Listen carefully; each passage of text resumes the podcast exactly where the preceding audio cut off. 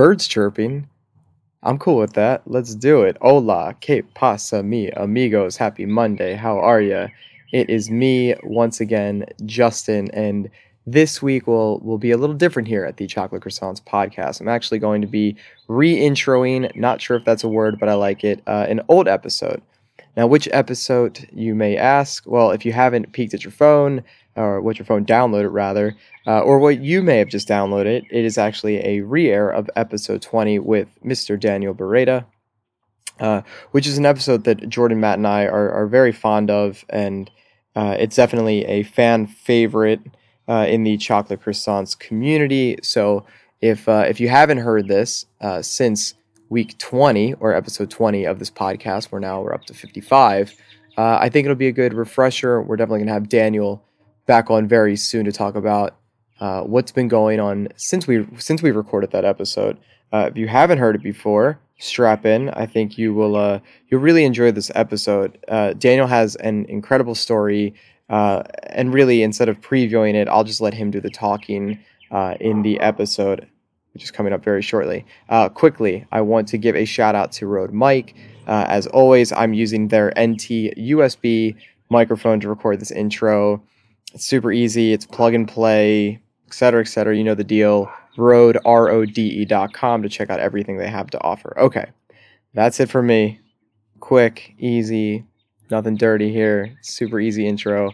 Uh, please enjoy episode 55, the re-air of episode 20 with Mr. Daniel Beretta.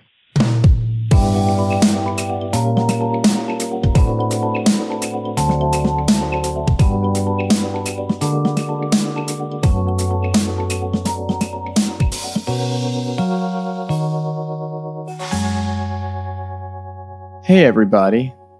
We're here with uh, Daniel Beretta, who uh, is one of my really good friends. And Daniel and I, we, we met in school three semesters ago. And yes, Pronouns, pal.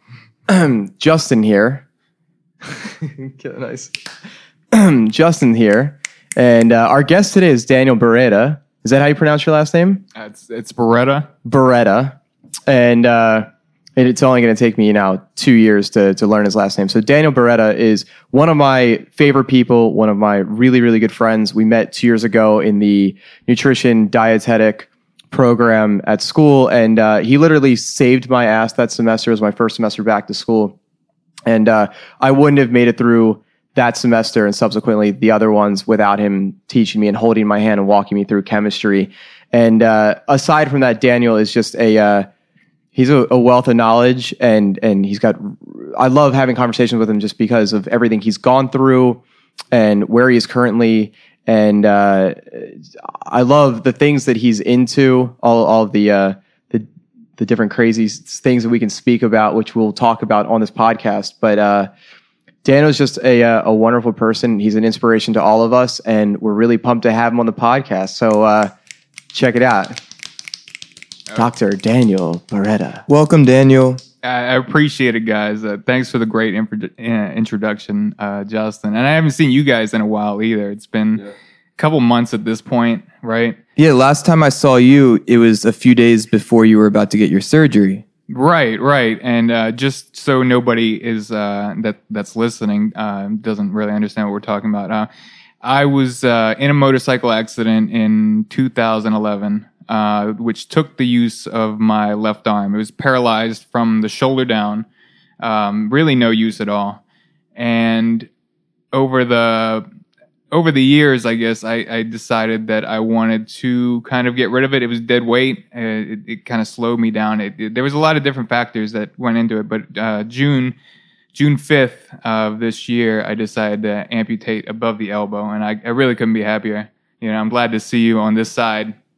Uh, go ahead. So give us a few examples of what life was like uh, having the arm but not having function of it. So how did it get in the way? So there was a couple different ways. I mean, there there there were physical things and there were mental blocks. Um, I, it just one off the top of my head that I can remember. Uh, me and Justin, uh, he had been training me for a while uh, in weightlifting, uh, kickboxing, and stuff like that. And uh, we decided one time beforehand that we were going to do a little. We, we both wrestled in high school, and we were gonna have a little wrestling match, and it was gonna, be, you know, we we got into it, uh, we clinched up and everything, and he ended up taking me over his back. And I didn't realize it until my I stood up, but my entire left hand was black. Uh, I, I, had done something. I, I, didn't know how it got twisted up, but I ended up having to go to the hospital just because I had no idea if I broke it or not. I didn't really have pain receptors in that part of my arm. There were still some in there, just not that part. And so I ended up having to go to the emergency room. I spent a couple hours there uh, just for them to tell me it was sprained. Nothing was really wrong. Where this, where that and it was just uh, there's little uh, like things like that where I always felt like I was babysitting. You know, I there was nothing that I could do in my life where I could just do it, go and go and do it. I was always thinking because uh, it was limp. It it really has no. I have no control over it. It was like um, a separate entity from me. You know, and so uh, that was really tough. And uh, just the mental aspects as well. Um, I can speak on that. I uh, you know, it was hard for me at first to really feel normal. Um, I felt like I was less than a, a, for a long time. You know, I didn't feel complete. I, I, when I saw the people, they seemed complete, and I felt like something that was very, you know, still broken. And uh, it, it got even harder when I realized that I guess I could see my disability, and I couldn't know when other people were seeing it and so I was always self conscious in that factor. I didn't I didn't like that I always had to tell people uh, my disability before they realized it. It was kind of hard to bring up, and now you know now that it's gone, people when people see me, they they recognize it immediately.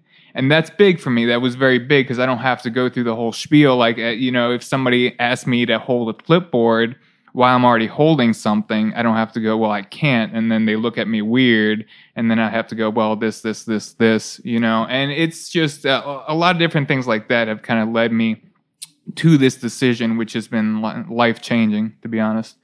I'm glad you brought that up. And I know we're going to dig into a lot of the mental aspect of your journey. And I think it's so important for people to hear because there are these different aspects of ourselves and different ways that we experience not only ourselves, but the world. So clearly there were physical, uh, either limitations or just inconveniences because you had, uh, the way you called it, this, this dead weight. Um, but then also the mental aspect of that has and carries its own weight in itself. Um, but going back to the physical part, do you know actually how much weight the arm was? Uh, that's a good question. I meant to weigh myself after at the hospital. I never did. Uh, but it's it's it's such a relief. I have to imagine it was at least you know five ten pounds, if not more. You know, it's just it's such. I, it used to feel a lot of strain, uh, especially like long while I was standing a long time. You know what I mean? I just don't feel it as much anymore. I feel it feels a lot more free, uh, which is just it's been amazing, man. I remember when we were working out at one point, we were talking about uh, like phantom pain, sort of, that you were mm-hmm. experiencing. And I, I, think you said it felt like pins and needles, almost if like it was numb, but you couldn't really do anything about it. So, do you have any of that now? And is that what it felt like when you did have the, the, the limb? Um, yeah, that is how it felt. It, it, that was how it, it, the best way to describe it. When beforehand, it was like like if you uh, if your arm were to fall asleep per, per, se, you know how you get that kind of like weird like needle feel in your arm. I would feel like that uh, at times. Um, I've also had like uh, the best way I can describe it is like almost like a, a shot of electricity shooting through my arm, like really painful, uh, really quick at times. Um, it's a little different now. I I don't. I guess I don't notice it as much um, today, um, but especially like right after the uh, the surgery. Um, I actually had to look this up because I didn't really understand it at all. Um, it it felt like so. There's this this this sensation called telescoping uh, in the amputee world. It's basically where my my arm is cut off above my elbow, um, but after the surgery, I could feel my hand right where my amputation stops. And that's why they call it telescoping because it's collapsing on itself, which was a very odd sensation. I didn't like it at first, but it's it's it's either to the point where it doesn't happen or I just don't notice it. You know, it's it's gotten very normal. Yeah, I was going to ask you like what was the recovery process like? Was it pretty quick? Um, yeah, I mean, I think uh, I was out of there in two days, and that was just will. You know, I've been in and out of hospitals uh, for a long time at this point. I've had a few different surgeries, and uh, I've had some bad experiences with surgeries. So I like to get out of hospitals usually as quick as possible. So that's physical recovery, but but so far it's been about two months. What's the mental recovery? Man, it's um, it was quick. You know, I think, I think it was, it completed a mental process that I didn't, I wasn't able to before. If that makes sense. You know, I've been carrying. The way I can equate it is like I had a lot of like there was a lot of things wrong when it first when the accident first happened in 2011, and uh, it felt like um, like I was almost carrying a dead family member with me. That's how I felt at times. You know, it was rough, and uh, this kind of was like the end of that grieving process, I guess. You know.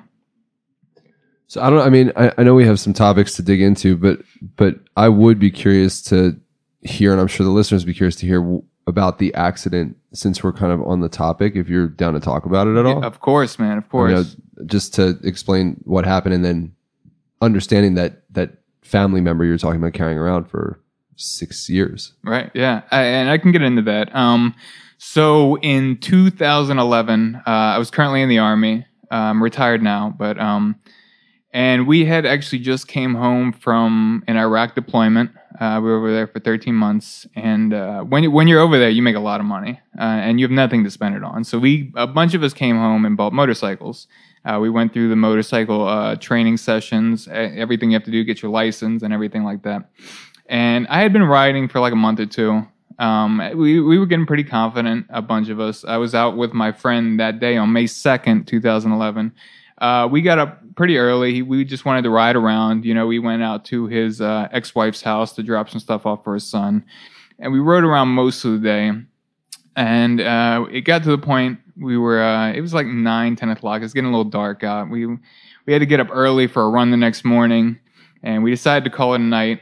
Um, and then we we were riding down this road uh, about a mile away from the base, and um, you know I I'm riding lead. Um, he's a few feet behind me, and we uh, I don't know this this is where it gets a little hazy. Um, you know, I next thing I remember, I'm on my back and I can fill in the blanks. Like I guess uh, after after I had spoken with a lot of the people that were there, my friend, the police, you know, some of the uh, some of the people that stopped and helped.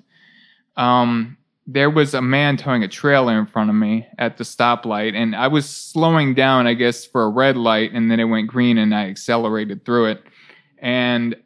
I guess I, I, I from what I understand, I, I saw it at the last second, and I tried to get around the right side, and which was probably a mistake. I, I, my entire bike missed the trailer, but I caught it with my shoulder at like 35 miles per hour, and so it nearly took my shoulder off on the spot. The, the doctors, when I, when I woke up, the doctors told me it was near amputation. They had to surgically uh, reattach my entire shoulder uh, back together, and so.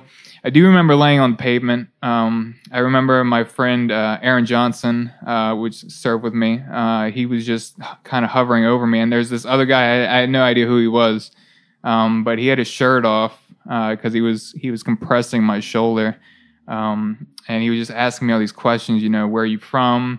Um, you know, where do you uh, where do you serve? You know, uh, what do you do? Just trying to keep me awake. You know, because I was I was kind of in and out at that point.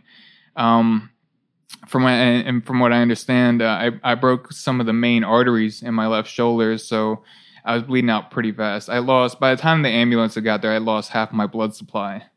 Uh, yeah, it, it was wild, man. Um, but I, I made it through. You know, I woke up. Uh, my parents had already been there. Uh, my command called uh, my mom um, right right away, and she was there before I even woke up. She drove 12 hours in the middle of the night uh, to come see me, which was amazing. You know, and I had a lot of support, and it it was tough, man. It was really hard, but um, I don't know. I'm here today. You know, and I, I, it, it's been an awesome experience the whole way around. Do you wish in that moment that the, the doctors had amputated then? Uh, that's a good question. I think other people have asked me that too. No, um, I think at first I needed it. I didn't feel normal. I didn't feel normal from the minute that it happened. Um, I felt really alien compared to everybody else in the world. I didn't. Um, I really didn't even want to live, to be honest. Um, for like the first six months, I just woke up every day thinking like, like why didn't he just kill me? You know, why didn't God just kill me when he did this? Um, but no, I, I, I really needed it. it. It gave me some sort of normalcy when I didn't really have any at all. You know, so that that was that, it was good at that point. Uh, obviously, uh, the end result is that I wanted it gone. Um, but yeah, uh, it, it was it was good all around the way it worked out. I'm curious just because you use the word God, and we're going to get into not only the trauma of this accident, but there's just a lot of shit that you've been through in a relatively short time. Um, is religion a thing in your life? Um, because I know oftentimes it really isn't for me, but in darker moments, I will turn to uh, this internal thing that I will just call God.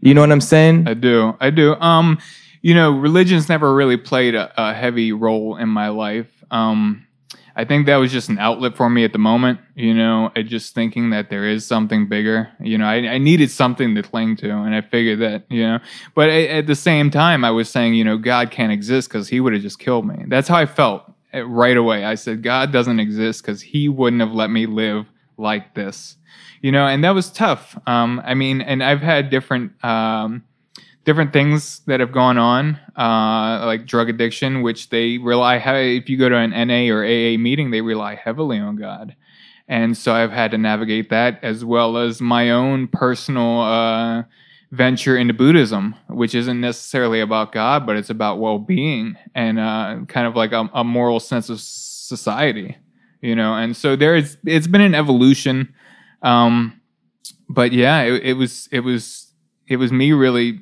kind of just being vain in the moment, you know, just kind of cursing God if he was there, you know. That's interesting you brought that up because obviously through Justin, you and I have known each other uh, for a good amount of time now. But that's the first time I've ever heard you bring up Buddhism, and I don't think I ever have with you.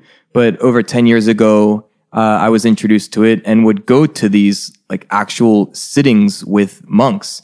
Mm. Uh, and that was really the first time that any sort of just philosophy resonated with me. And it seemed like, okay, this at least makes enough sense and doesn't feel like there's this like dogma of, of ritual and, and things like that. And it really gave me perspective on life. Um, I, so were you at this point already addicted to any sort of drug or this came post the accident? So this was afterwards. Um, after the accident, I was, um, I was housed in a few different. I was in the, hospital in Georgia for a little while, and they um, they started it off. I think they were giving me fentanyl patches, uh, prescription for Dilaudid, and a prescription for oxycodone uh, all together, which is kind of insane. And this was just for the pain. Just for the pain. And when I so after that, I was transferred to Walter Reed. Uh, Medical Center in DC, which is one of the it's like world renowned for for military hospitals, great hospital. Um, and they just never let the foot off the gas with the prescription pills. Now I didn't help, you know, I, I was kind of you know, a month or two in it, I'm I'm taking fentanyl every day because I have a patch on, so I'm fully addicted and I'm fully aware of what's going on. And I played the cards the way I wanted to play them. Sometimes I I, I exaggerated things. I told them uh, I needed more, or you know, I didn't help myself. Um, but as drug addicts, I mean, that's kind of always the case. It's it's it, withdrawal is a scary thing. You know, it's scarier than the idea of dying from drugs. I can put it that way. And so, usually, we'll do whatever you know to to get our fix. But when you said, I guess in your own words, but like you were kind of playing the game with them to get more of the drugs. Was that because you really had intense pain or you think you were actually physically and or psychologically addicted by that point? Yeah, I, I think uh, like for at first, of course, I needed the pain, I needed it for pain. Um, but there were a lot of things I was I was hiding from myself at that point too. You know, uh, I was in a, a deep depression. Um, and were you receiving counseling in this process? I was receiving the mandatory, but I wasn't seeking it. You know, I had counselors that were, you know, um, they were put on my case and I would see them on a regular basis, but I wouldn't open up to them. I mean, I was to the point where I didn't feel like anybody could help me. I was drowning. You know, I was drowning. I had no idea what to do. I didn't there was no idea what to do because I didn't want to do anything. I wanted like there were like I said there was there was a 6 month period where I thought every day I wanted to die. You know. And Well, what stopped you from suicide? Ah, that's a good question. Um, I think I was just, I was never, I never wanted to do it. I just wanted to die, if that makes sense. I never felt like um, I would be able to take my own life. And it was just kind of me putting one foot in front of the other, other every day and just trying to make something of it. Even when I was just, you know, there was a point after the accident. Um, I was having these nightmares. Um, I, guess nightmare isn't the the best word, but it's to describe the feeling. I think it fits. Um, the dream would be different, but it would always, it would always, it would always have the same theme, um, regardless of what's happening in it. You know, I didn't have my arm uh, to begin with, and then progressively over the dream, um, it would come back until I could fully use it. And at that moment, I would always snap into reality, wake up, and it was so real. My first instinct would be to move my arm every single morning. And uh, that was tough, man. I mean, it was it was to the point where I was like, I was crying every morning, man. So you were having this trauma uh, from this accident and the repercussions of the accident. You also served over a year in Iraq. It's true, yeah. So, I mean, were you carrying the weight of that as well? Um, not so much. I mean, I was always when I was over there. It was um, we were in a good position. Uh, we were at like a, a central operating base instead of a forward operating base. It's more support. Um, and I, my job for um, for the most part over there was pretty mundane. Uh, for like the first half, I was doing like uh, like a desk job, working like tech support for these these random people that would have computer problems or radio problems or phone problems or anything else. Just working a regular tech job. And for the second half, I got put on this uh, this team uh, for the general, for the commanding general of the base. Uh, he would have to be uh, like at different meetings across Iraq or even into Turkey and stuff like that, meeting with generals or you know important officials in the community. And I was tasked to be his basically uh, one of his uh, com team. Uh, we had um, we had a special Black Hawk helicopter fitted for the general, where it had this amazing uh, kind of technology. It's kind of they call it Blue Force Tracker, um, but it's just like um, it's it's basically a map. It's a screen with a map of where you are, uh, your helicopter route, and it has all the different units around you, maybe uh, on the ground or flying by or whatever. And he would be able to talk to anybody that's coming by or or where we're going, or he, I would map out the route for him. And pretty much anything com com related, I, I would uh, do for him. So I got to see most of Iraq from like a bird's eye view, which was amazing. Um, and just being just being able to see it from there was was kind of breathtaking. Seeing like the Euphrates River, uh, when you see it from that, that vantage point, it looks like man made. The, the curves that it takes are just incredible. And uh, you know, we got to fly up north to Mosul, where sometimes we'd be flying over a place that it feels like home. There's grass, there's parks, there's houses. Um, and you know, as far as south as Bag, we flew over Baghdad uh, in the middle of the night, and it looked like Las Vegas. Like streets are packed, and and there's neon signs everywhere. I'm like, where the hell am I? You know. And uh, but yeah, it's it's a very different experience compared to where you are there. I was fortunate enough to never come under any combat situation.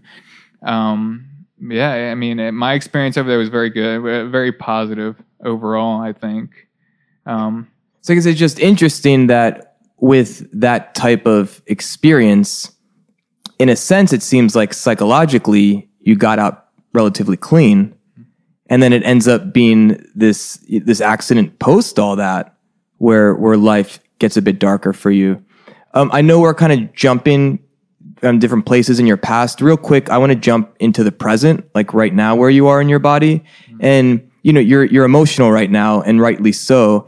And I think that I mean to me that's like the definition of what a man is to like fully feel and express one's truth. And it seems like that not only in our culture, but maybe also in a military culture, that isn't uh, the most socially acceptable. Would you agree with that? I would. I would definitely agree with that. Um, the military is a different beast. Uh, you gotta, you gotta be a man there. You definitely do. And But what does that mean? I think it's uh, most of what society thinks is being a man. You know, not having your feelings get in the way. You know, uh, not having to cry in front of people, not being able to deal with everything yourself, and not kind of seeking the help that you may need sometimes. I can't. I can't speak for the entire army, of course. Um, but I have seen that type of behavior uh, just in general, and I think it. I think a lot of people see that too. Um, I think um, a lot of veterans that go through some of these issues also understand that, hey, you know, I need to, regardless of what people think, you know, I need to get help for me. You know, there's 22 veterans uh, committing suicide uh, every day, I think, in this country, and there, there, there's a reason for that. You know, there's a there's a society that uh, built in the army that's creating that. I believe it, it shouldn't be that high. Uh, there's no reason for it to be that high and for it to be there now i think a lot of people need to look at what's going on you know So I know this is the first time you're really publicly sharing this. So how does it feel right now actually going through this process? uh, in regards to what In regards to being vulnerable, feeling your feelings and actually sharing your your history and your truth with the world. Um, i feel i feel really good about it. I mean i think i've had practice with this before just uh, kind of that's what drug treatment does to you you know? Going through na and aa and rehab and stuff like that i mean that's really what it, it's about being vulnerable. And you know uh, at, this point I, I feel like my vulnerability is more of um uh i don't know the best way to put it kind of like um it helps me you know it it, it especially with my situation and my story i think me being vulnerable in front of people really uh, gives them an opening into me and, and it gives me a lot of respect you know it, just a way into people's heart to let them to be vulnerable as well you know. Um, i remember um, i was at a um, a meeting one time an aa meeting. I think it was aa um, and this guy was up there talking he was sharing his story and it, it was pretty long. He was people found it pretty funny because he was just talking about really crazy stuff, aliens and all this craziness. Um, but I, I I remember sharing afterwards because he he had such a great point. You know, he said that um he said there have been many men that have done this before me. You know, much more manly and strong and uh, better men. Um, but some of them aren't here anymore. You know, and. Uh, and I am. And uh, I mean, it was it resonated a lot with me, man. I, I shared a story with him uh, that I wasn't too keen on sharing for a while. Um, when when when the accident first happened, and I was at Walter Reed, um, it's such a crazy issue to have, but uh, there was this day uh, I had my my shoes came untied. Okay, and I didn't know what the fuck to do because I, I can't tie my shoes. I still can't tie my shoes. Um, but I knew that I wasn't gonna ask another soldier, and I knew I wasn't gonna ask another man to tie my own shoes. And I think I walked around for for 45 minutes to an hour, look, looking for somebody to tie my shoes, which is it's an insane idea. It's an insane idea, and um, I'm lucky that the issue that I had in the moment wasn't life threatening, you know, because my idea of what a man is was getting in my way of seeking help. You know what I mean? Just to bring that all the way back around. Um, and that's a lesson I've had to learn. You know, I have to be my own man and my own definition of a man, you know, regardless of what that means to save my own life, you know. I really hope you sharing these stories uh, this helps break down uh, the idea of what people think of when they say about being a man. And I know we see this with um, like Jordan and I, and I think Matt as well. We can we can see this with with our dads and their generation, and you know, just kind of sucking it up and trudging forward and not sharing your feelings. And, and I, I have so much respect for you and admiration for you being being vulnerable and sharing your stories, and and as Jordan would say, sharing your truth. And um, I really hope this becomes the new norm and more socially acceptable. And and I know it's something that Daniel and I we train together in uh, in martial arts, and, and we both we we love watching martial arts. And recently, we both watched um, Jon Jones versus Daniel Cormier, mm-hmm. and you put you know you put so much into it, and um, the the loser of the fight that night, he ended up he, he was crying, and this was like public in front of millions of people, and there there was a bit of. Uh, there was like a, there was a bit of like backlash from people saying that this is not acceptable. You're a man you know, tighten up that lip kind of thing of like, you know, what are you doing crying on national TV? And and there were there were fighters that that I think you would think of those kind of people just like uh, you know, a soldier, a warrior, um, you know, throwing down for him, going to bat for him and saying like, dude, shut the fuck up. Like, you know, this guy puts everything into it. And if if that's if if he needs to break down then and not go backstage and break down, like who the fuck cares? Let the, let this guy have his moment and do his thing. And I think I really hope that in seeing that, I have more faith, and faith is a bit restored that that people are breaking down what I think is a misconception that you have to be, you know, a certain way to be a man.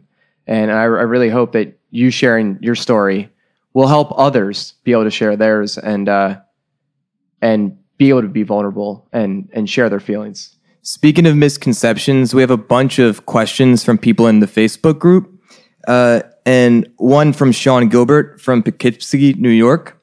Uh, he was more talking about misconceptions about military or drug users um, and asking if you, Daniel, wanted to clear up any um, or just share your perspective uh, on how maybe you feel uh, the world thinks of both people in the military and also drug users.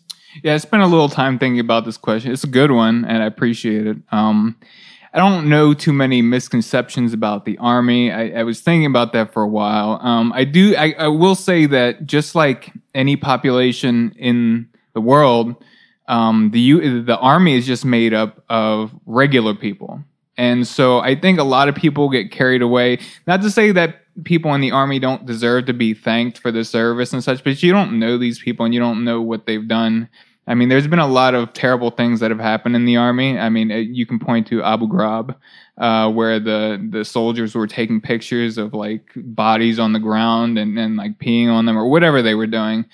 Um, and that's not somebody you would want to thank, but who knows who these other people are? I I, I remember in a, in rehab, I heard a story of a guy that uh, he was in Iraq and he him and his unit would go around raiding pharmacies in Iraq for pills and not, I'm not trying to paint the army in a bad light. I just want to make people understand like, like we're just a popular, we're regular people. You know, we you may look up to us, but we are not.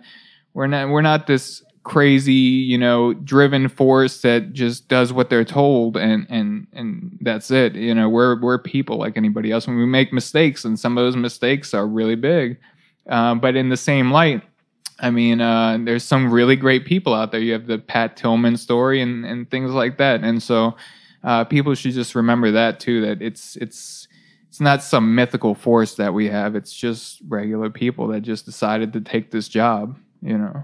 Can you go back a bit and tell us why you decided to enter the army? Uh, yeah, I can do that. Um, I was kind of after high school. I really didn't have any plans. I, I in high school I was kind of um, I didn't really care too much. You know, I, I got bad grades. I got enough to get by, and I never really thought about the future. Um, and that's probably uh, because of some issues at home and stuff that I had to deal with.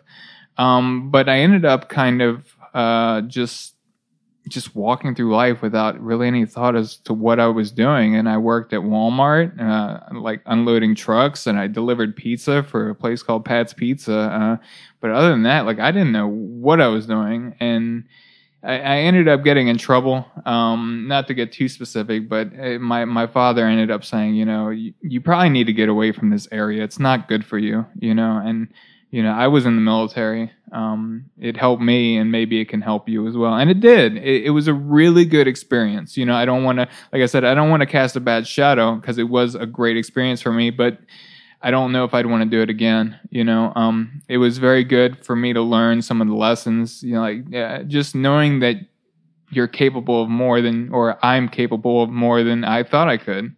You know, uh, and any obstacle that was thrown my way, I could make my way through it. Um, and I think that was that was an awesome thing to learn. Um, learning discipline, integrity, and and things like this. Uh, it's it's it's very big ideas in the military. You know, you you have to kind of live these things, um, which is great. And just to go back to the the question, I think he also about he asked about drug addicts as well. Um, I think there's there's this crazy idea that like drug addicts are lazy and they're stupid and they don't want to do anything um, nobody, nobody at, at, at, five years old say I'm going to grow up and be a drug addict. You know, that's not how it works. Um, they're lost. You know, they're really lost, and they're so lost that they're willing to risk their lives uh, for this thing that makes them not feel lost you know and so we're we're kind of in this weird spot in a society where we're being overtaken by drugs and we don't know how to fix it because people are feeling empty and when we can get those people back on track that's that's when we can really fix this thing you know when you were in that space can you think of something that you needed that would have helped that you weren't getting ah man um I just needed to get back on track. I didn't know what I wanted out of life, you know, and now I do. And the thing is that like even after I stopped doing drugs, I didn't really know where I was going, and that was a risky place to be in because uh, it's very easy to go back to something when you're not you're not driving towards anywhere, you know. And so, um, yeah, I mean, purpose purpose was what I was looking for a lot of the time. I, it felt very empty, and I just felt like a truck stuck in the mud, just just spinning tires, you know. So yeah, that purpose is the is, is the main thing I think a lot of people are looking for in this life, where we're just kind of working a nine to five job and going home and paying the bills and going to the grocery store and going to sleep and doing it again. And uh, where, where does that go? Where where where where's your ambition? You know, where's your drive? If you're doing that type of life, if you're just wor- working to get by, you know, it's it's I think for a lot of people it's not there, and that's why we're turning to heroin, cocaine, you know, anything we can get our hands on, you know. And to argue that point, because I know for all of us here, that's not or hasn't always been like the desirable type of lifestyle for us. Um, but I can see in the sense that I don't think work necessarily has to be a passion, but maybe earning and supporting a family that can be the purpose right? Yeah. So I don't think it's just a, a nine to five, but I think if there really isn't any purpose or vision or meaning uh, of the way that one spends the majority of their life, I think that's where the emptiness can start to grow. I, I completely agree with that. You're right, and uh, I think there's plenty of purpose outside of work. I mean, even if it's, it is just your family. I mean, my my father loves his family and he'd do anything for them. So he he enjoys going to work every day and doing his best that he can do. I think he also enjoys his job, but I think that's one one of his main drivers is his family. He's got quite a few kids that he's still taking care of. Um, and, and a wife and everything. Yeah, and there's there's plenty of other hobbies that people can get into, but just for me, like I didn't have any of it. You know, I didn't have a family that I was taking care of. I didn't have a hobby outside of work, and I didn't really, especially after I got to Walter Reed. I was in the army, but I wasn't working necessarily. I wasn't really doing anything. I was going back to my room uh, on base and just just sitting around doing nothing, man. It was it was a miserable existence, and it was very easy to get addicted to drugs. To to tie up another loose end uh, for those listening, can you go through the progression that got you into then doing drugs? Uh, starting from where exactly? I mean, I guess take it from what point I, I, guess you want to go from the prescriptions they were heavily medicating you mm-hmm. and you were willingly they were willingly giving you whatever you really wanted and you were playing it up a bit and then how does it go from that into using street drugs Yeah, sure. I can do that. Um, I mean, I grew up in Balt- uh, near Baltimore, uh, just north of, and so I was in D.C. at the at Walter Reed, and um, you know they're throwing medication at me like crazy. Um, like I said, fentanyl, Dilaudid, uh, Percocet, uh, anything I wanted, pretty much, and they they just didn't have any desire to take it down for the longest time. I like I said, I played them yeah, as much as I could. You know, it still hurts. You know, I'm in pain. You know, we have surgery coming up. Just keep me on it. And it finally got to the point where they were like, okay, this is enough. Uh, we need to start weaning you off. And I wasn't really interested at that point. I was fully addicted uh, to all these pain medications. And so uh, the area that I grew up in uh, is in, Harford County. It's it's known for a lot of prescription medication, and I knew a lot of people growing up that were you know doing things like that. And so after they decided to take me off of the medication, I started making phone calls. Um, and there was this one guy. Um, I'd rather not name him just because. Yeah. Okay.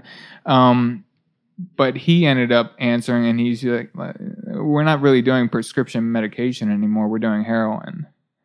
And I signed up right up for it, man. I kind of, I kind of knew that heroin was basically the same thing, uh, just the illegal version. And you know, I, I met up with him, and um, we, I picked him up in Harford County. We drove drove to Baltimore, and I started you know, buying three hundred dollars worth of heroin every couple days, man. And it was just, it was wild. It was just so easy. I could get as much as I wanted, and I could just drown everything out, drown all the worries, all the the depression, the sorrow. Um, I didn't have to worry about my situation anymore, and that's what I was really running away from. A lot of that is, like I said, I wanted to die, so there's nothing I liked about myself, you know, and so I could just run away. I could just not deal with it 24 7. And it was much easier to just drown it out than to actually have to deal with it, you know? Yeah. So there's, well, uh, there's two questions. One I have, which maybe we can just save for later because it's more of a, uh, well, I, I mean, I'll, I'll, just ask you now. This will, this will change the mood a little bit. Go for it, man. But I'm curious, and then uh, we'll get to the question from one of our uh, group members. I remember, I forget who was telling me this or where I heard this, but I think during the making of Pulp Fiction, there's an info in Pulp Fiction. There's a scene where John Travolta shoots up heroin, and uh, I think the story I heard was that he wanted to act that out correctly. Oh. So he asked maybe Quentin Tarantino or someone else what it was like to do heroin, and the way that whoever was described it was, it's like getting really drunk on tequila and then getting into a really hot bath and I was just curious if that makes sense to you.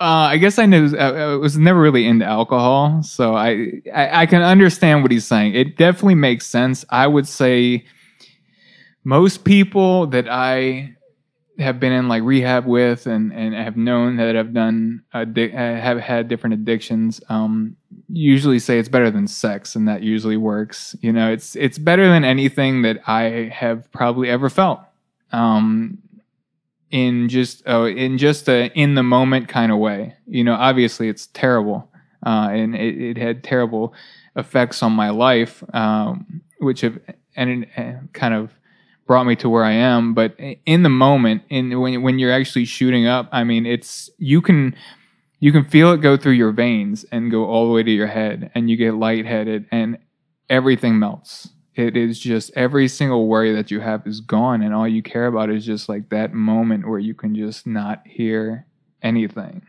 But that's why they call it chasing the dragon because you're never going to actually catch that again. Not yeah not like the first time. You can keep upping it and upping it until you overdose or something but yeah it's it's it's it's tough to hit the first couple times. I remember my my first time i i actually started buying heroin and and snorting it and I, I always told myself I was never going to shoot up. I was never going to be that person. Um, but you learn early in rehab that anything that you say you're not going to do is just something you're going to do in time. Mm-hmm. And I ended up doing it. I, I just remember my friend, uh, the same guy I was saying earlier.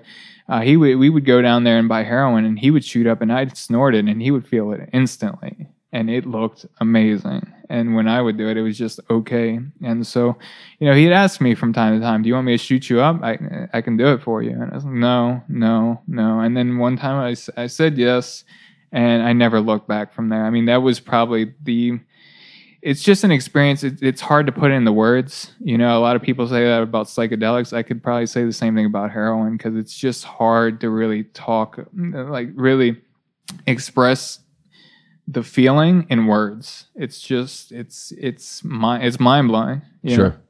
Yeah. Well, so that that brings me to where my mind went, and then this is a question from uh, our group member Jeffrey Kerr from Brisbane, Australia, and he wants to know basically at what point did you say enough is enough and give up the needles? What was the final straw for you to realize that you needed to make a change? And then he uh, eloquently said, "Addiction is a motherfucker." Uh, uh, I love the question. Thank you. Um, you know, I wish I had some like come to Jesus moment that I could sit here and say, um, but I I don't really have anything like that. You know, I got I got caught in a very odd situation uh, where I was forced to go to rehab. I didn't necessarily even want it. Um, I I had just gone down to Baltimore to get some more heroin, um, and I I was coming back to the base uh, in D.C. Um, and I parked and I'm walking to my room and I see my sergeant waiting outside for me and I'm like, what, what is going on? And, you know, he, he says, Beretta, come here. And, you know, so I go and, you know, he's like, come on, we got to go to your room. I'm like, what are you talking about? Just, just come on. Um, and we walk to my room and it's wide open, doors wide open. And I have a couple military police officers, uh, my commanding officer, my first sergeant. You know, my entire chain of command basically was in my room waiting for me. Um, they, I, I started slipping up. I guess I told somebody that I probably shouldn't have told. Uh, and they told my command, which went to my room and found some of the empty, you know, pill caps that they they fill them up in Baltimore with, and then they searched me and found the extra thirty pills in my pocket, and it was basically from. It, it, it was a really bad situation because they had actually thought I was I had so much heroin on me that they thought I was selling to other soldiers, uh, and I quickly just you know told them my entire story that way. That wasn't the case. You know i was i i, I had enough where they thought it, w- it wasn't just for my own consumption. That's how bad my addiction had gotten you know? And so um i ended up you know the wheels started turning uh, with my command and and three to four days later they were sending me on a plane to alabama uh, to Bradford Health Services uh, inpatient facility, uh, which probably saved my life, man. You know, it was probably it's one of the best experiences I've ever been through. But is that how you were feeling at the time? Was there a sense of relief and finally the truth is out and I can get some help? Or was that part of the addiction still fighting that?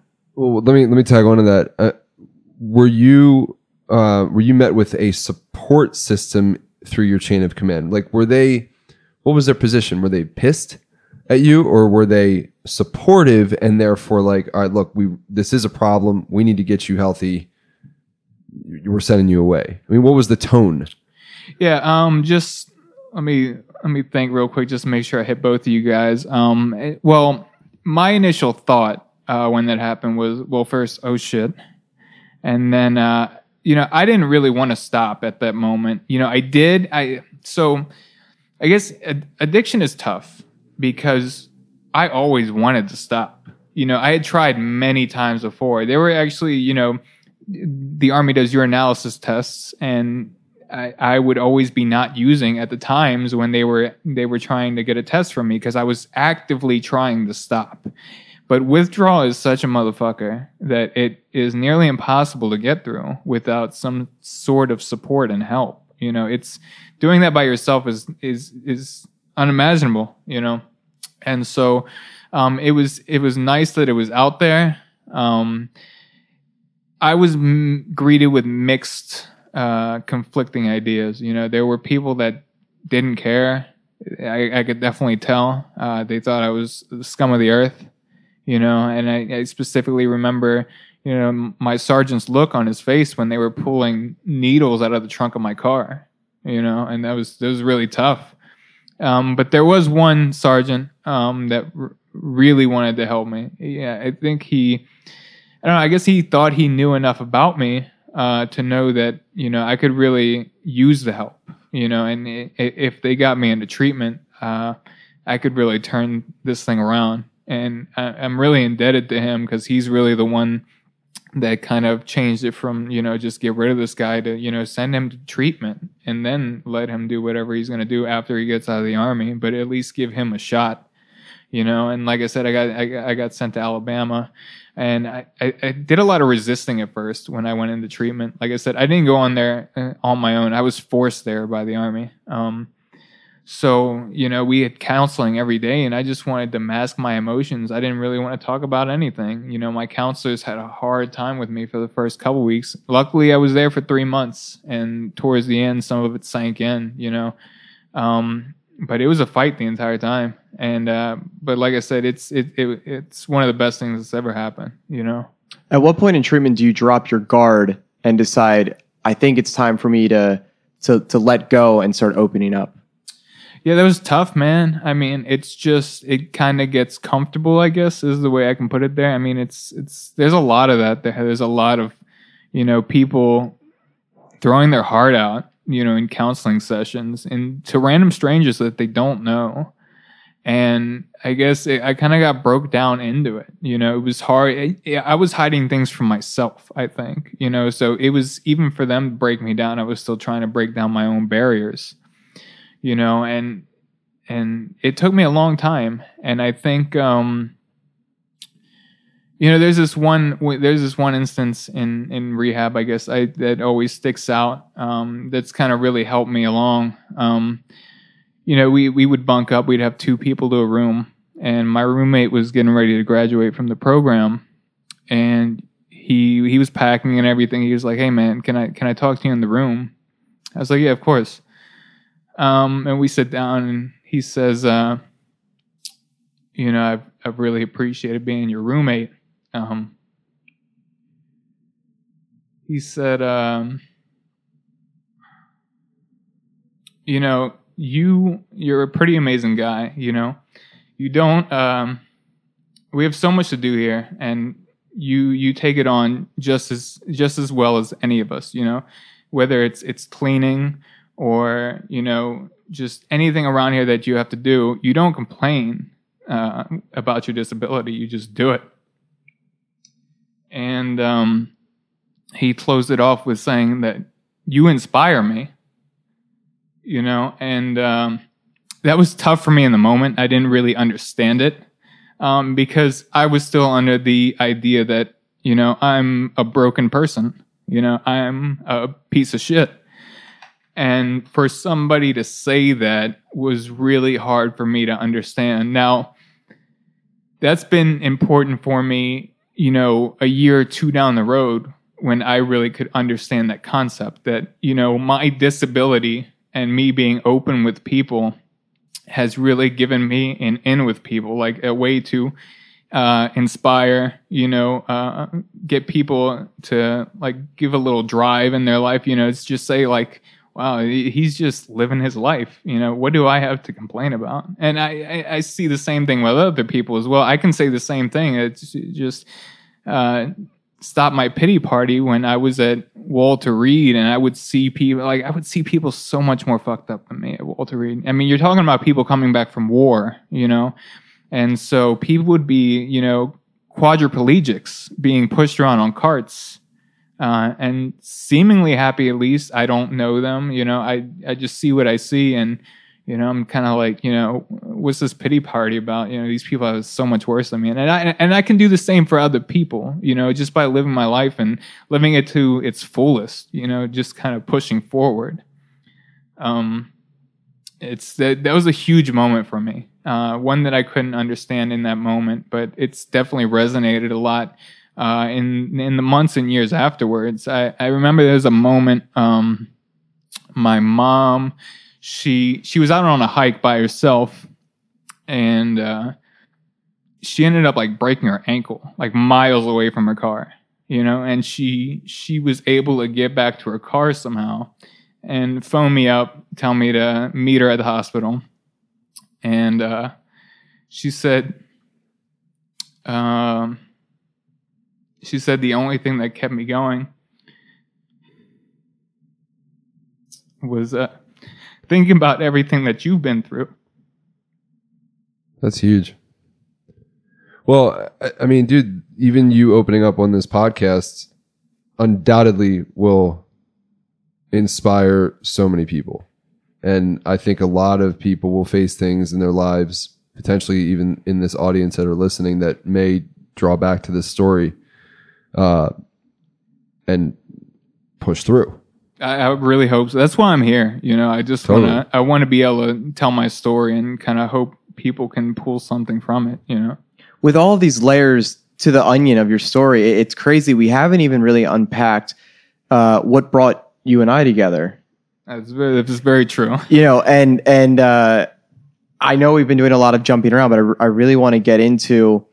There was a point in your life where you ended up gaining a pretty significant amount of weight, and then losing a real significant amount of weight, and then somehow it led you to the point where you realized through telling your stories of something totally different from everything we've even talked about already um, you could help people in a whole other inspiring way.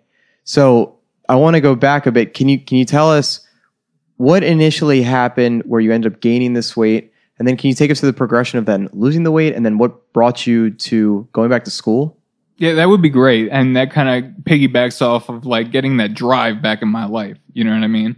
Um, yeah, I mean after so after um, after rehab or during rehab, really, um, you know, it, there wasn't much uh, emphasis on what we ate. You know, and so uh, I ate a lot. You know, it, it, it's kind of exchanging one addiction for another um, type of deal. It's it's very common in addiction, and I think I replaced a lot of it with food. Um, and I came back from three months out in Alabama, 60 pounds heavier. Uh, I was 285 pounds. Uh, my BMI was on the cusp of being morbidly obese, you know, just sloppy, just disgusting at times. Um, and I got to the, you know, I was at a physical therapy tra- uh, session sitting on a machine and there was a mirror next to me. And I looked in the mirror and I didn't recognize who I saw anymore and that was kind of the the tipping point where I was like, you know, something has to change. Um, and I started, you know, just trying stuff. I didn't really understand what I was doing. Like a lot of people, I think uh, nobody really learns how to eat in in this country. You know, uh, there's no classes in school that says, you know, you should be eating this over this, or this is why you should be eating this. It's we just kind of food is the last thing we think about in life most of the time. A lot of people are ready to go to work and they're ready to play, but when it comes to eating, you know, they just want something that tastes good, uh, regardless of how good it is for your body. And so I just started looking online, uh, looking for different ways uh, to lose weight. And uh, I, I, what really resonated with me was a really low carb diet. It was mostly meat. Um, probably not the best idea, uh, but at least it got me started you know, and I was trying to make a change. And in a couple years, I had lost. I went from 285 to 160, uh, which was, like I said, it was a it was an unhealthy diet. So um, I lost a little bit more than I should have, um, and I kind of yo I've yo-yoed back and forth um, since then. Um, but I've been able to help uh, like a hold a pretty consistent weight uh, for the past couple years, which has been incredible you know, and that's kind of what led me to to Morgan State with you. Um, after I left the military, I started going to college for computer networking, uh, which I hated. I hated the entire time. I spent an entire year in that program, um, and it it kindly it, it kind of came to uh, came to a head when I'm supposed to be doing my homework for computer networking, and I'm looking up like the different health benefits of types of oils, you know, for for food. And I was just thinking to myself, like, why why why would I stick myself in something that I I, I can't stand when I'm doing the I'm looking up food, you know, when I'm supposed to be doing my work, and it kind of changed from there, my entire mentality, and um you know, I switched schools, I switched majors, and I'm, I've got into uh, nutrition science, which has been my driving force for the past couple years, man. It's been awesome. I'm really glad glad you brought that up, Daniel, because uh, you know, question that we've answered previously on this podcast, but it's one of uh, the most common questions that we get is deals with like you know passion and what to do as far as school or career and aligning that with what you're passionate about. And for me, oftentimes, what I would say in response is, well, pay attention to your thoughts and your behaviors when you don't have any responsibilities. And for you, you had this responsibility of school, but yet you were, for whatever reason, attracted to looking up oils for the purposes of cooking. And I think it's really cool that you, one, paid attention to that behavior, but two, said, you know what? I'm actually going to choose this instead because I have this natural desire to go in this direction. Yeah, I, I think I remember hearing you guys talk about that on like episode five or six, somewhere around there. Um, but yeah, I mean, it just it was just me listening to myself. You know, um, it's been it's been it's been such a great experience, man. I, I can't I can't even put it into words. You know, it's just just taking that dive even from from from step one to step two, like changing my my career uh, goals. I mean, that was it's really terrifying, but going through something that terrifying is so gratifying when it works out the way you want it to. You know, and even if it doesn't, that's okay because it's good to take risk. You know what I mean? It was it was it, to be honest, it was quite scary changing schools and changing majors, especially with already a year into my major.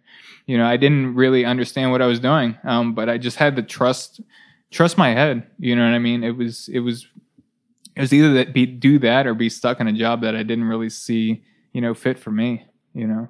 I I totally totally agree with what you're saying. As um, going through, I think I guess it started in middle school, through high school into college. I was always it was like I was like deathly afraid of science. I always just found it way too overwhelming, too much material. It was just too damn hard, and I couldn't do it. And I ended up going to college, getting a making up a music business degree because all I cared about at the time when I was in college was playing shows and booking shows and doing all these things. And and it took me, I think I graduated the first time in college, I was like 23 or 24, but it took me until I was just about 30 to get over that fear and um, just bite the bullet and, and realize like there are there are all these people who came before us uh, that that have taken on science as a major in undergrad or in graduate school uh, and they were okay with it. And again, it's the same thing of it. It is so scary, especially Daniel and I were both, you know, we were more pushing 30 and we're going to school with a lot of, a lot of, uh, like 18, 19 year olds that are still figuring a lot of things out. But for us, we have such a heightened sense of purpose for being in school and what we're trying to learn and then diving into some of the, uh, the more like esoteric parts of nutrition. Uh, we absolutely love it. And, and I guess both of us could, would highly recommend to people if, if you do get that itch for something, uh, scratch it, go for it. You know, it, you'll be so, hopefully it'll pan out and you'll, you'll be so happy that you ended up doing that. But, um, there, there were a, a couple things, at least one thing I want you to unpack with when you're doing the weight loss, something Matt and I speak about often. Um, and Matt's currently, um, practicing is intermittent fasting. And, um, I think that that was a tool you've, you've spoken about, we've talked about before that you said really helped you, and then even doing a, a full 24 hour fast once in a while. That's something you could get into. Yeah, I mean that's that's uh, a great tool I think in the toolbox of just overall health. Um, there's a lot of information out there that's talking about you know the body really needs to go in a fasted state. You know, I think um, there's studies coming out that say uh, um, some of the survivors of concentration camps are living the longest. And there's no there's a there's a direct correlation to their the fact that they just didn't have food you know? And it's it's really important to kind of give your body some rest you know? We work our bodies 24/7 because we're constantly putting food in there. You know your liver has to continue working your stomach has to continue working your small intestines your large intestines. They never get a break because we eat from the time we wake up to the time we go to sleep you know and there's a there's a full process that your body has to go to to kind of metabolize all these foods. And so if you give it, you know, a good 14, 15, 16, maybe 18 hours, you know, in between, it sounds crazy to some people, I'm sure. I have no doubt. Um, but fitting your food in in a six hour window isn't ha- as hard as some people may think it is. And you know it really gives your body the chance to not only rest but start recuperating. You know there's a lot of different cellular processes that only happen in a fasted state. Your your body is actually able to you know reverse some of the damage that has happened while it's not having to constantly chew up this food you know? And it's it's it's really important. And i think if if more people would try it, it, it could really have an impact on our healthcare system. You know, I was just gonna say. So I've been now. It's what like four weeks. About we we're like Maybe pat- even longer. I yeah. think- yeah. It's, I think a month sounds right. It's Yeah. about four weeks. I um I started with 14 hours fasting, 10 hour window of eating just to break into it and like get comfortable with it, which I found to be really easy. Um, then I just bumped it up two hours. So then I just started doing 16 8. Um, and that's basically what I've been doing, although it it does kind of venture between 18 6 and 16 8. So what I mean by that is 16 hours of fasting and then an 8 hour window to eat or an 18 hour window of fasting and 6 hours in in which I'm eating. But Justin and I, I you know, I I've heard people talk about intermittent fasting and and say it doesn't really matter what you eat in that period because it's you know your body's going to do the work that it needs to do and break it down and it'll take the nutrients and it'll expel the rest.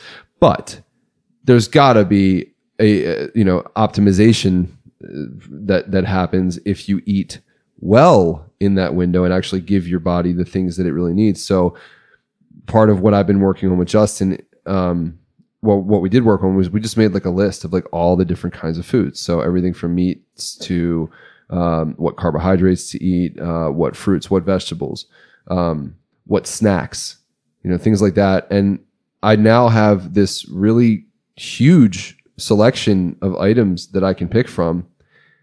And it's really easy to eat healthy and fast this way because I find that when I eat foods that are healthier, I don't have the same cravings that I that I did with like eating constant shitty sugar packed like you know white flour pita chip chips kind of things you know like that kind of stuff. Like I don't feel the same way.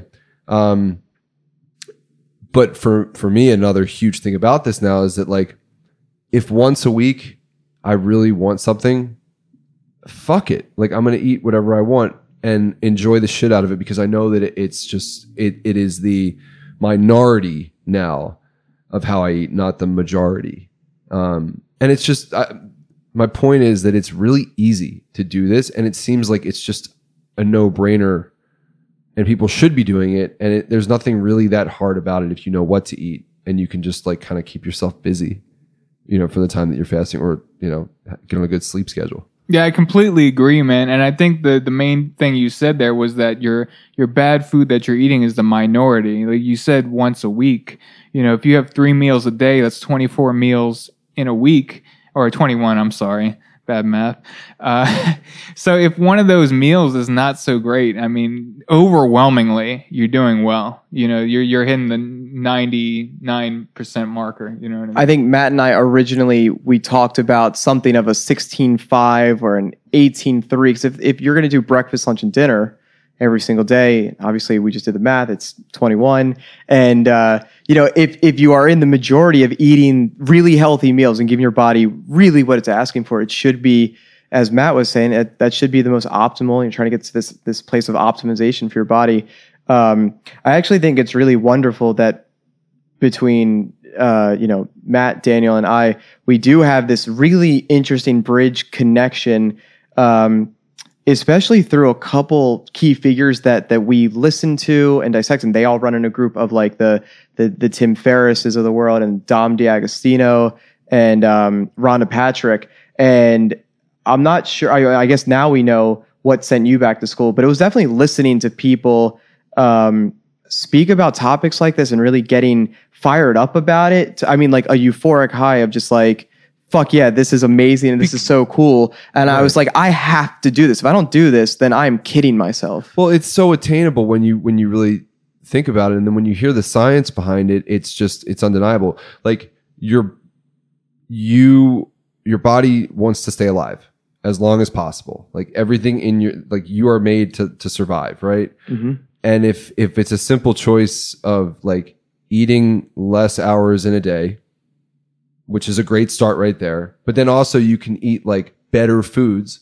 And you know what else I found because I'm eating less meals, paying a little bit extra for like good quality food and produce isn't that big of a deal because I- I'm cutting out like essentially one meal a day. It's balanced. So I'm not so I'm not going through those foods as fast as I would, and I can kind of make the buck last a little bit longer. Um, but it's just it's so easy, and, and everything that you and I, Justin, have been working on has been, at least with with fitness um, and nutrition, has been what is the easiest, most simple things that people could do to stay fit and stay healthy. And to me, with exercise, it's coming up with like the kind of routine that we've put together for our our Fun Four Six program, which is ten minutes a day of exercise, if that. If, even if- down to two and a half minutes. At, you know, Yeah. two and a half minutes at a time. and then intermittent fasting, which is by no means anything that any of us have created. It's, I mean, as you said, it's this, this links back to like Holocaust survivors surviving longer than other people because they were forced to be in that situation. I mean, this even goes back to like hunter gatherer times of we were more active, which is great. So we were out there moving and trying to find the next meal. We were using all this energy that was being expended to catch or trap or hunt or gather for the next meal. And then whatever was there is what you would gorge on, you would eat, and then you don't know when your next meal would come. And I think this is just playing into our, our DNA more so than the current technological advances that have made us uh, weak of sorts where it's just it's easy to go to the grocery store it's easy to walk to a restaurant it's easy to not have to really pick up a finger and do any of these things Yeah, I, I completely agree. And to your point about the DNA, like we, our our society has progressed so much within the past couple decades.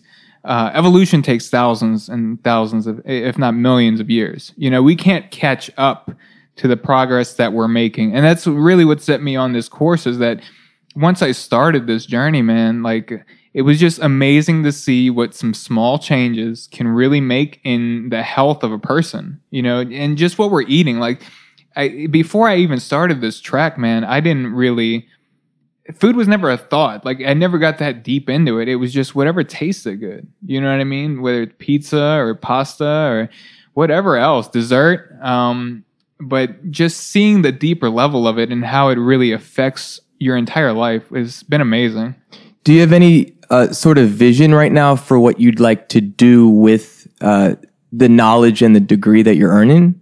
Yeah, I mean, I have a few ideas. I mean, overall, I'd love to be able to set up like a community center and just kind of see people that were in the same situation as me. Somebody that gained weight, you know, they didn't really know how it happened or what to do afterwards. And, um, you know, I would, I just want to be this person for them saying, you know, I've been there. We can get you there. It's not a problem. Let's do this together and kind of like push each other to be better. You know, I want to really in, be ingrained in a society somewhere where it's kind of this um, this place where people want to do better, you know. And if not, maybe like uh, maybe a hospital setting. I'd also like to work with people that are sick. Diabetes is is really taking a toll in this country right now. And uh, I think it's completely reversible. You know, I think we can completely get rid of it. Uh, we just need to make some small changes in everyday life, and uh, I mean, we can get there, man. Yeah, well, it, the diabetes thing was another big, like, no-brainer kind of reason why the intermittent fasting was great too, because you can you can reduce your insulin levels, right? You can you can essentially prevent certain diseases. Is that cor- is that what you're learning as well? Uh, I mean, yeah, I mean, the studies are still being done at this point, but yeah, there's a lot of different things that uh, intermittent fasting helps, and it, it can definitely help your resting glucose level, especially if you're not eating for you know, uh, 14 to 18 hours a day. I mean, obviously, that's going to have a huge impact on your glucose levels and your your insulin in- intolerance. You know. I'm curious how it affects your blood pressure too. I'd imagine that can help lower it. Yeah, I haven't done any, you know, I haven't done any work on myself, but I can imagine uh, anything like that is definitely going to create a lot of good health benefits for you, you know? Yeah, yeah, for sure. Well, so there's a couple other questions um, from the group. One here from Joe Hamilton from Bath, England, where I'm headed shortly. Um, he said, "Wow, what a mad story! It sounds like you've been through some heavy shit." Um, and he wanted to know, j- just at your lowest moments, what did keep you going? So, the points where you said you were the most lost, Yeah. Yeah. what there had to be some shred of light at the end of the tunnel in your mind, or or was there not?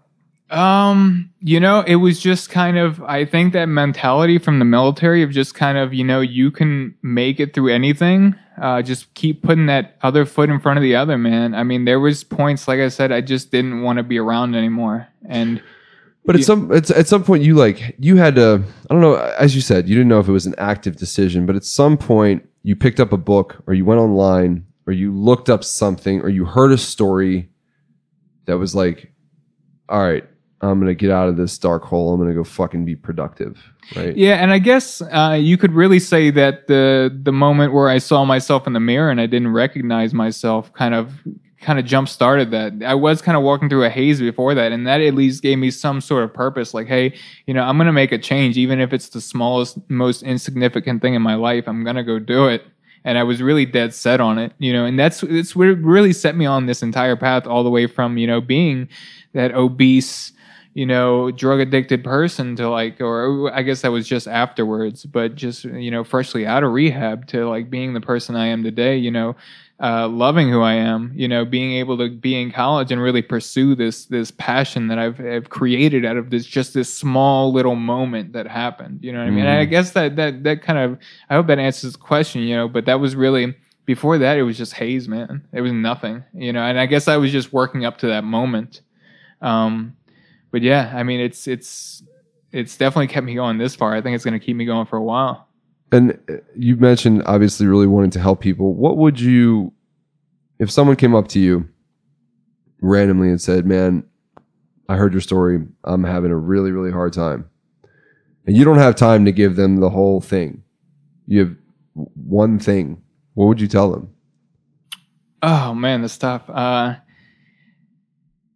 just, I mean, like like I've said, like um, there's nothing that can come your way that you can't make it through. You know, uh, I remember that you hooked me up with a friend of yours. Um, that kind of went through a situation Richie. very close to mine, yeah. And Mhm. he uh, he had a skiing accident. He lost uh, some use in his left arm, and uh, he would he. I- don't know if he was super down, uh, but he seemed a little down. And some advice I gave him was, you know, no matter what happens, you can live a normal life. And he really took a lot from that. I could I could tell by the way he answered. And that's kind of how it is with anything. You know, you can keep living a normal life no matter how bad you really think it is, how bad the situation is. You know, it, it, it keeps going on. It never stops. You know what I mean? You might as well make the best that you can of it. And that's what I've tried to do since all of this happened. You know, just keep trying to make the best of the situation. You know, it may it may not be ideal, you know, and it may not be what you asked for, but it's what you got. You know, so and and for you was it a lot of appreciating what you had or, Yeah. what, or I should say, say what you have like appreciate what a lot of people spend their time worrying about what they don't have we've talked about this a lot on, on the podcast but I think that is a, a, a key element in what gets people down and keeps them down is like I wish I had this I'm I'm um you know I'm halted by this ailment or I'm halted by this experience or I'm a I don't even want to go to the victim thing but like um, it's like a choice. Do I think about, fuck, I wish I had that? However, I do right next to me have this really awesome mug that somebody made that I have filled with water that looks really sweet. You know what I mean? It like, sure. and I, I say it like that because I, I would imagine that it takes practice to start seeing things positively and starting with something as dumb as a glass of water and not doing the, the half full, half empty thing. But you know what I mean? Like, this is a cool glass. I could have a really shitty glass. I have a cool glass. Does that make sense? I'm taking it so so much deeper than that because like you have water. Right. Like that's so important, man. You have water. totally. To- exactly. Exactly. That's all you really need. Yeah. And I think the point is that in any sort of gratitude practice, you can really start with the most basic of things. Exactly. Yeah, I mean, I'm glad you brought that point up because I completely forgot it. I was as I was going on. There was a switch. I mean, at first, um, it was about everything that I lost uh, during all of this through my, you know, through me losing the use of my left arm and eventually my entire left arm, and through drug addiction and stuff like this. You know, I lost a lot. You know, and that's all I could really focus on. You know, and it just kind of I don't know when it switched, but I I started you know being grateful for other things, and it, it, it a lot of it came from like uh, just time healing wounds, but it was also like like I told you, I saw you know quadriplegics. You know, how can you not be grateful for what you have when you see something like that? And that's why you know I'm I'm really thankful for everything that I've been through because it's things like this lesson that you're talking about, being able to see what's what's good about life instead of what's bad about life I've been able to come to these realizations because of what I've been through, you know, and like I don't want to, you know, I, I, I guess it, I don't know how this has been painted so far, but you know, I am so happy about my my accident, you know, my drug addiction and my obesity. You know everything that's happened to me has has created the person i am today.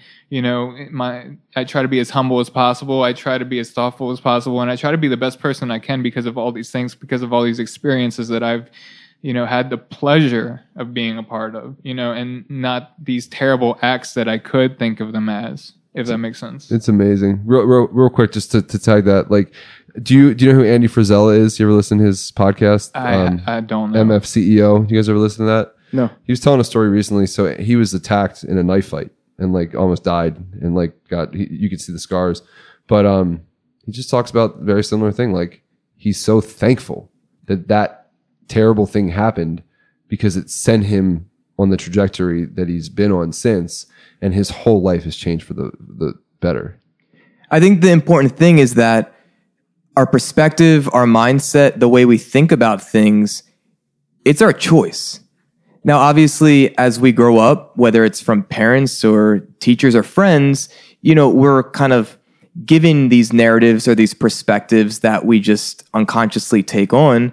But it really is our choice uh, to say, hey, I have this glass of water and that's a really great thing. Or, hey, I only have this glass of water and I really wish I had something else right now. But it, once we really own that, then we're fully responsible and don't have an excuse in the sense that at, from any moment, any moment, it's always our choice in how we look at things.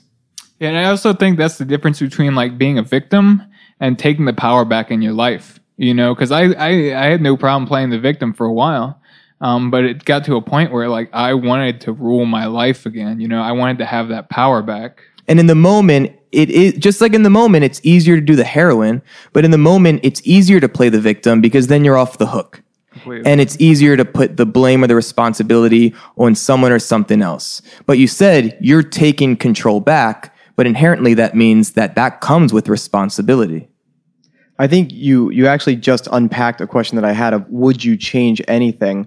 Um, but now the question that uh, is in my head is could you imagine if any of this was different and where would you be today if any one of these details changed? Yeah, yeah, this is a great question. I've had a lot of people ask that, especially just the fact that I've lost my arm. You know, uh, a lot of people wonder if you know that's something I would ever change, and I wouldn't. I wouldn't change any of it. And honestly, I don't know where I'd be, um, but I don't think I'd be happy about it because I. I enjoy everything that's ever happened to me at this point. You know, I enjoy my life. I enjoy what I'm doing. I wake up every day and think, you know, this is what I want out of life. You know, and to to have any of that change, uh, it just it could be better, but it could be a lot worse. You know what I mean? And so I think uh, at this point, I can't even I can't even imagine having my left arm again. You know, I'm so used to just living life with one arm and having those interactions with people. I mean, I enjoy it. Like I enjoyed like going to a coffee shop and just bringing up a conversation with somebody and just having them have such a different perspective on life when they talk to me, you know? Cuz this isn't something like I I I almost feel grateful of how how unique my situation is, you know, It's a badge of honor. yeah, I, I man, I love it, man, because people he, people will be shy at first, but then they'll really start asking questions, and we can get really into some deep stuff right away instead of like you know pussyfooting around some like how's the weather and You know, it it really gives me an opportunity to get deep with people on a level because they can see my vulnerability show through. You know. I think that's that is what initially drew me to you. I liked the book that you were reading when I walked into class. You're the first person I saw. You were reading an interesting book. Without hesitation, you told me about the book you were reading, and then it was really like the relationship just blossomed from there. We started hanging out. I know. I think after that semester, we went for a hike, and literally, like, we could unpack so many weird, random, minute, you know, small, detail oriented or uh, oriented um, uh, things, anything. We would talk about um, astrology. We would talk about the dark web. We would talk about, I mean, like everything. It went everywhere. And um, and I've been in these situations with you where we would go and sit and we'd have all this work to do. And like right away, you're talking to a barista or something at the coffee shop, and she's like, "Hey, you know," you're asking, you know, how's everything going, and like, what's up with that, and and I think that's such a, a wonderful quality to have in life, and I think that's really going to be one of the things, uh, one of many traits that will help you exceed in really trying to affect people in such a positive way. Yeah, I mean, I even uh, I remember opening up to you about uh, not feeling like I could defend myself if I were to get in a fight, and had that had I not, you know, been open to being vulnerable in that way, you know, we would have never gone down this route with all the weightlifting, the kickboxing. I mean, I, I have an entire gym in my house. We now. built that gym. Yeah, I mean, it's just. It, it's it's really being vulnerable has really helped me in life really connect with people in a different way than I've ever imagined possible possible before. You know, it's been it's been life altering and I, I wouldn't have it any other way. Now we just need Onnit to get it together and get those zombie bells back in stock for you. Right. So finish that gym finally. You know, eight years later, the next day, the gym is complete. Come on, guys, get it together. Yeah, we'll get it one day. So to start to wrap up, we have uh, still more questions from the Facebook group. We really want to uh, express, you know, our appreciation for the Facebook group stepping up and really showing an interest in Daniel's story. Um, I don't see how you couldn't have interest in Daniel's story. Um, so we got one on uh, more with the the drug use, and then a couple finished with the military. So our friend Maria who uh, lives in Austin now, and I haven't seen in like over a decade. But even her story is amazing. She's a great person. Um, she's curious about your thoughts about safe injection centers, um, and do you think they would uh, enable or ultimately help uh, people who were in your position at one point? Yeah, I have a lot of, uh, uh, I guess, unpopular opinions uh, in this realm. I guess um, I think safe injection is a is, is a great idea. Um, I remember using dirty needles uh, when I was back in my addiction, just because we didn't have, you know, any sources for clean ones, and I, I didn't know if these people had disease. Yeah, it was it was terrifying, you know. And thank goodness when I went to treatment, you know, I got tested and I was fine. Uh, but it could have been co- the complete opposite. You know, I could be living with something that I, I made a split decision uh, choice with because I was doing drugs and I just couldn't stop myself. You know, and so I do think that safe injection sites would be a great idea. Now, on the flip side of that is nobody wants to live in a neighborhood that's right next to a safe injection spot. So what do you do with that? I don't, I, I don't know. Um, but I do think we need to start taking the stigma out of drug addiction. It's the only way we're going to fix this thing. We can't fix something that we don't want to talk about, you know? And so if we can get people to feel safe and get people in a spot where you can start putting counselors there, say, hey, you know, if I know what you're doing, what you're doing now, but if you want to get help, you know, we're right here you know, I think that would that would that would create so many more opportunities. You know, I could see you doing work, like extensive work, um, drug related with Dr. Carl Hart, and I think that that is a figure that you and I have, have spoken about, and someone who sold drugs when he was younger, and then went on to get a PhD, and he teaches. Uh, at university level in Ivy League schools, and he's traveled around the world. And he said he's done drugs with everybody, uh, you know, from all the different walks of life. And he's a big advocate for um, I think is it like the the Swedish way where everything is now legal. I think that's in uh, Portugal. Portugal has been on the forefront of legalization. I uh, when I was saying unpopular opinions, that's my opinion is that every drug should be legal. Not only should it be legal, we should make it in country, tax it, regulate it, and let everybody have access to what they're already doing anyway. They're just getting it from uh, Mexico or Afghanistan, you know, and ISIS wouldn't be able to make so much money if they weren't selling their their their poppy plants to make heroin. I mean, that's just the the idea of it. We're we're exporting all of our money through drug addiction. You know, none of that's staying in house. If we just make it ourselves, you know, create centers where people can go do drugs and, like I said, set up counseling stations there where people, if they need to get help, they can go there and get it as well. And we'll create a great revenue for ourselves in, in a market that already exists, whether it's illegal or not. It would also uh, create less of um, like variance, and you would actually know what you're getting. Completely agree. I mean, we're having so many people die in Baltimore due to la- uh, fentanyl laced uh, heroin. It's it's incredible, and the fact that we're not even thinking about you know regulating our own is is is crazy when we have these pill mills all across the country just pushing drugs out like it's like it's their job you know? It's just so insane. Uh, the entire this entire war on drugs has been a complete failure. And I, i'll be happy when it's over you know?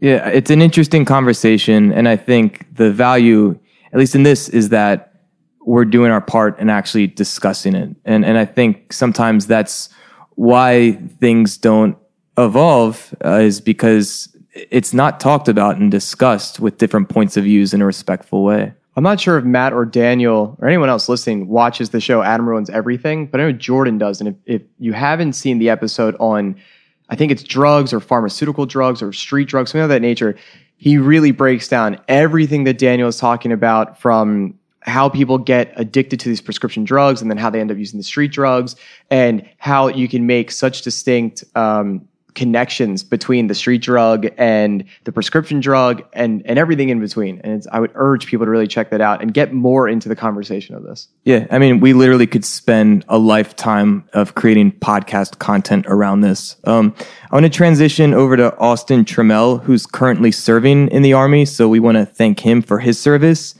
And uh, he's asking, uh, assuming you're out, Daniel, um, what are some tips you have for somebody when they transition out of the Army? And obviously, this is of interest to him because at some point he will walk that path. Yeah, for sure. Um, I think I had a I, I had a really good opportunity when I got out, just because the the unit I was with really walked me through every step. Uh, but the first thing I would say is that um, before you get out, uh, make an appointment for every single ache and pain that you've ever had in your career, in your life. I don't care how small it is, um, because if that flares up 20 years from now and it wasn't recorded that it happened in the military, they're not going to pay for it. Um, so you need to, to to record everything on paper. That way, just in case something does happen, you have it on paper saying that you know this happened during your service, and you're going to get, get taken care of.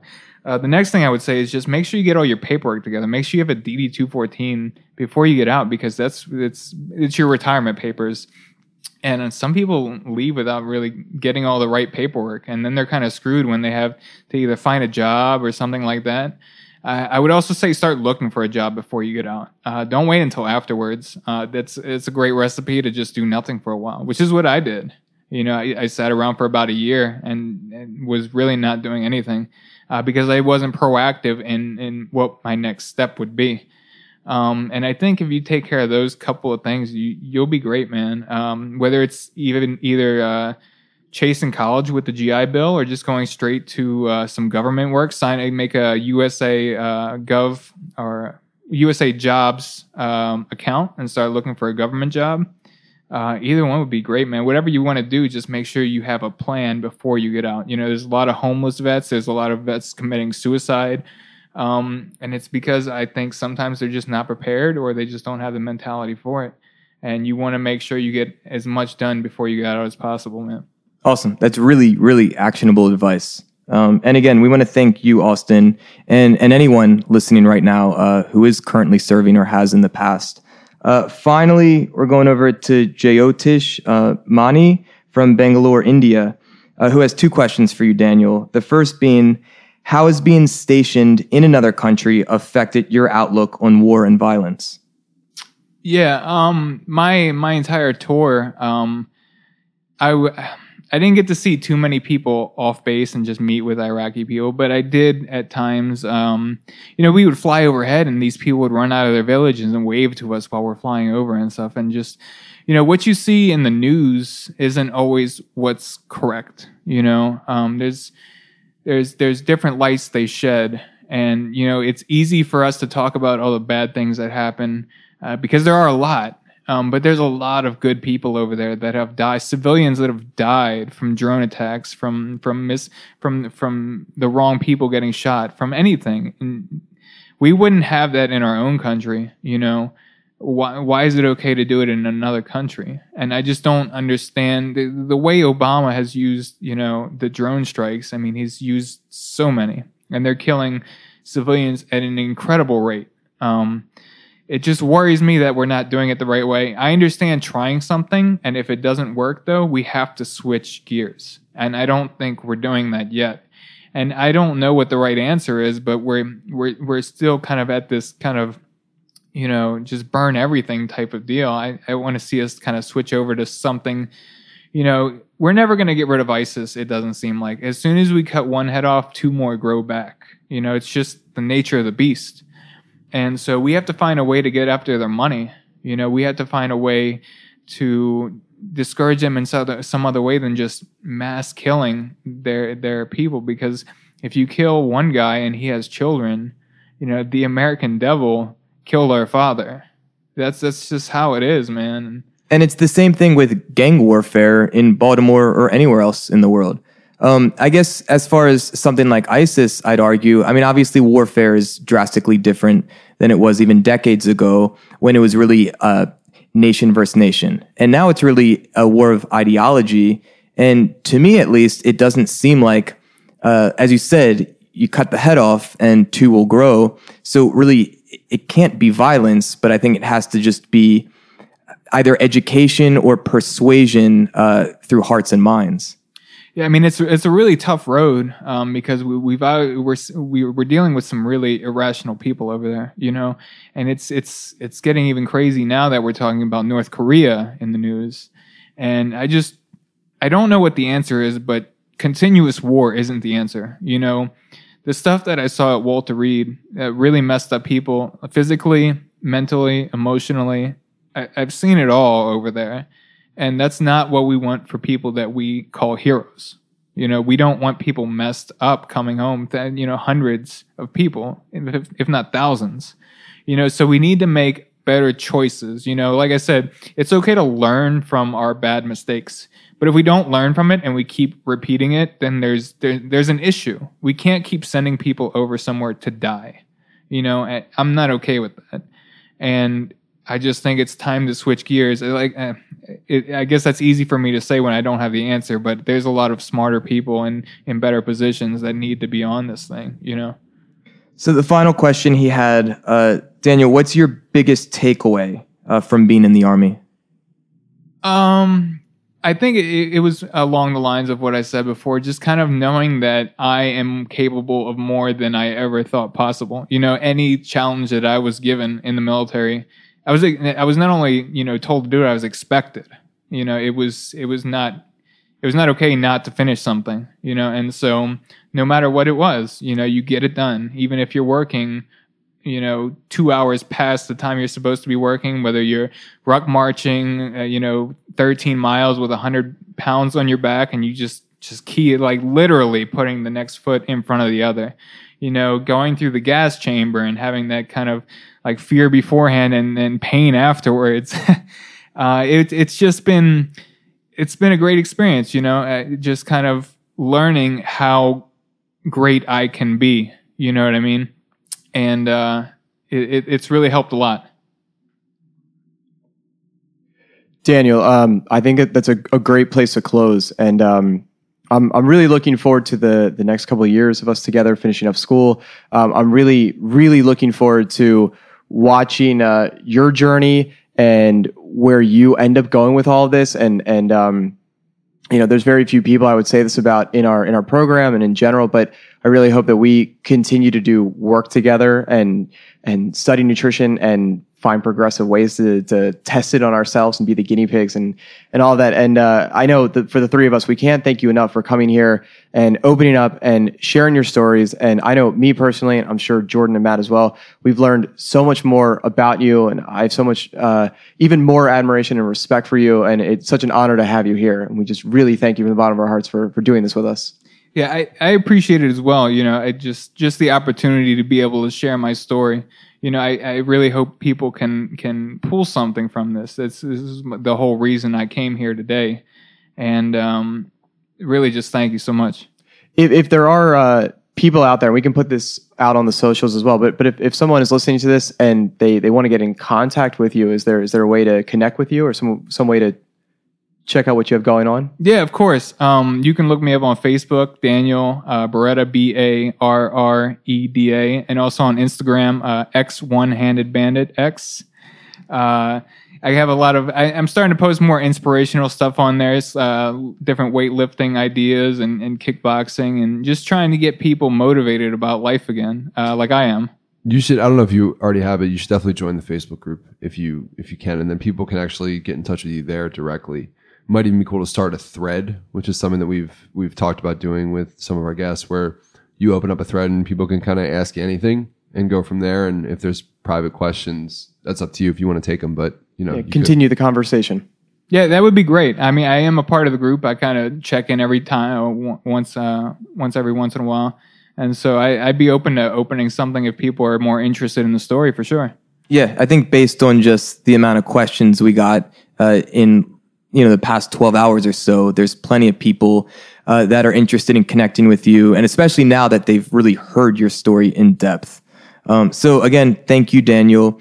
This facebook group that we are talking about it's facebook.com slash groups slash chocolate croissants. It's a private group and it's been very very uh, engaging and inspiring uh, for all of us. It's really cool to see others start threads and conversations and you know all kinds of different responses. And it's like people are helping people and connecting with each other. And it's just been one of the more gratifying aspects of this whole project for me personally. Um, you can even connect with great people like sean gilbert from poughkeepsie. Uh, if you have found value in this podcast, uh, we want to ask you to do a, a, couple simple things. One, if you have an iPhone, you have that purple app uh, the icon says podcasts. If you search chocolate croissants uh, and you get to our page in the top right corner, there's a button that says subscribe. If you click that, you will get these podcasts every single Monday morning. You don't have to think about it, and the downloads uh, it helps us a lot. Uh, also, you can rate and review uh, the podcast in Apple Podcasts. That helps us as well.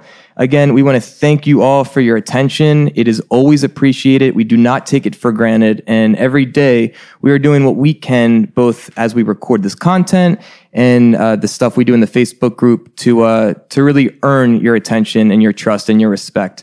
So, uh, again, we love you for that. Uh, we will have an incredible, uh, an incredibly talented and kind and uh, just amazing guest next week. Uh, but we will let you uh, find out who that is uh, when that comes into your Apple Podcast app. Uh, until next time, my friends. Bye bye.